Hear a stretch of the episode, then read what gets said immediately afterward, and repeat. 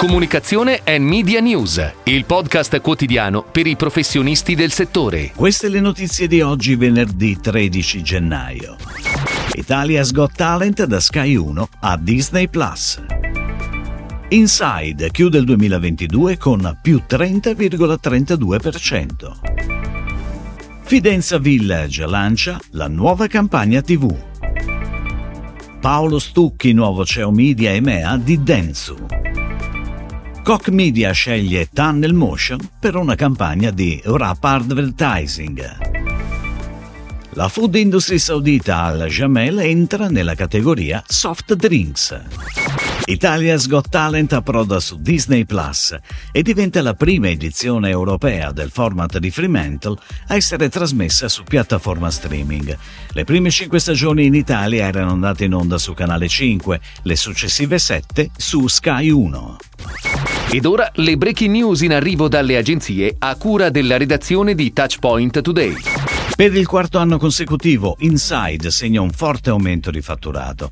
L'agenzia associata Una, guidata dal CEO e responsabile strategico Luca Targa, chiude infatti anche il 2022 con un più 30,32% rispetto al 2021, chiuso a sua volta con un più 30,21%. Il 2022 ha visto anche l'ampliamento delle due sedi, Milano e Ferrara, una netta implementazione dell'organico, numerosi premi nazionali vinti per progetti realizzati realizzati su più ambiti di intervento, investimenti in welfare e benefit per il personale, allargamento del parco auto, completamento di tutte le certificazioni e specializzazioni per l'utilizzo dei principali portali ADV, software gestionali e CRM e non da ultimo l'ingresso in un gruppo leader del mercato quale Digital 360. Fidenza Village, fiore all'occhiello di The Bicester Collection, lancia la nuova campagna TV, ideata dall'agenzia creativa Gotacom specializzata in motion design e in graphic 2D e 3D, con la regia di Paolo Lobbia. Le riprese dello spot che saranno air fino al 29 gennaio sulle reti Mediaset sono state girate a Fidenza Village, i cui edifici ospitano opere di street artist della scena internazionale. Protagonisti della storia tre giovani che appassionati di shopping si muovono tra le boutique del villaggio alla ricerca delle migliori occasioni di acquisto. A queste scene si aggiunge una parte di animazione realizzata in computer grafica con le opere dell'artista Rame 13 che diventando tridimensionali prendono vita staccandosi letteralmente dalle pareti. Paolo Stucchi è stato nominato CEO Media EMEA di Densu, riportando a Giulio Malegori, CEO EMEA di Densu, e Peter Ujibum, CEO Media International Market di Densu.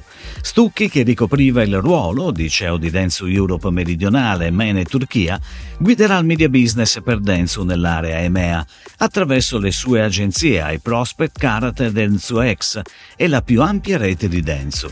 Nell'ambito di questo cambiamento, Thomas Lettieri passerà dal suo attuale ruolo di CEO Media EMEA a un nuovo ruolo, Client Advisor EMEA di Densu. Koch Media ha scelto Tunnel Motion per una coinvolgente operazione di Wrap Advertising.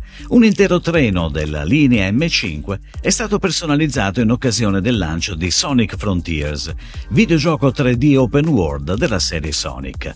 Una esperienza immersiva ed emozionante che ha accompagnato i passeggeri per tutto il mese di dicembre.